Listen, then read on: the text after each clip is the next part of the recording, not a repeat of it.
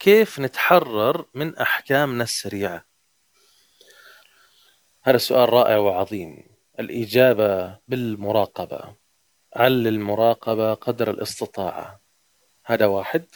رقم اثنين طبعا إحنا قاعدين نتكلم من منظور القانون الأول المساحة الداخلية.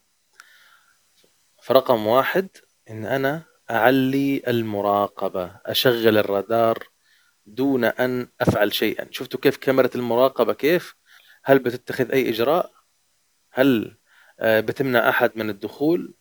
هل بتسوي شيء زي كده؟ إلا إذا طبعا مدعم فيها هذا الشيء. بس في العادة هل الكاميرا بتسوي كده؟ لا ما بتسوي كده. وإيش بتعمل الكاميرا؟ بتراقب بس تتفرج على الناس. فأنت تسوي نفس الشيء يعني. كن مراقب بس. كوني مراقبة.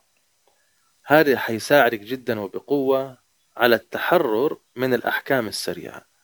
إنه أي شيء بتشوفيه بتشوفه okay مزعج مو حلو okay بس أنا حتفرج برضه. مثل ما أتفرج على أي فيلم يعني. هل أستطيع إني أنا آه، مثلا آه، أكسر التلفزيون عشان آه، في مشهد ما عجبني؟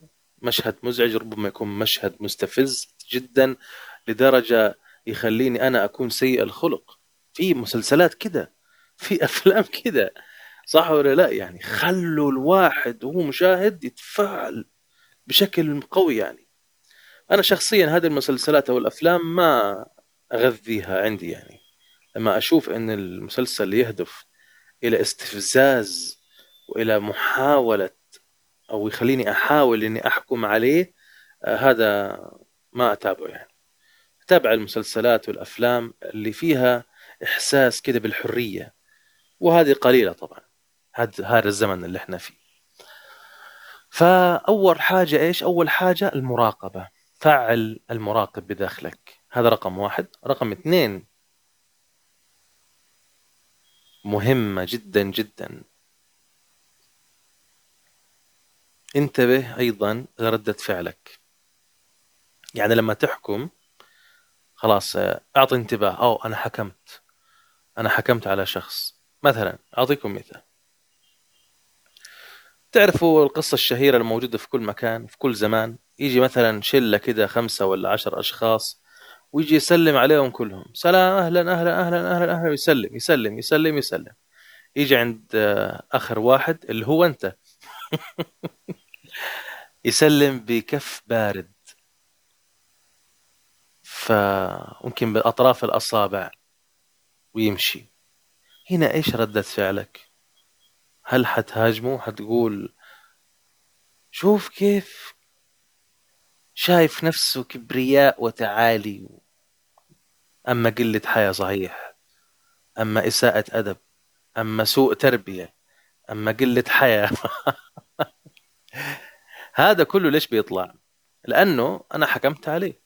يمكن يكون هو هذا سلامه الطبيعي ويمكن يكون هو متخوف.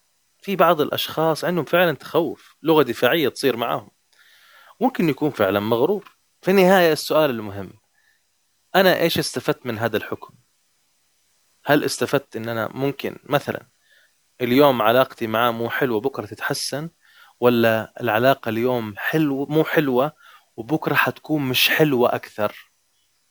إذا هي هذه المعادلة.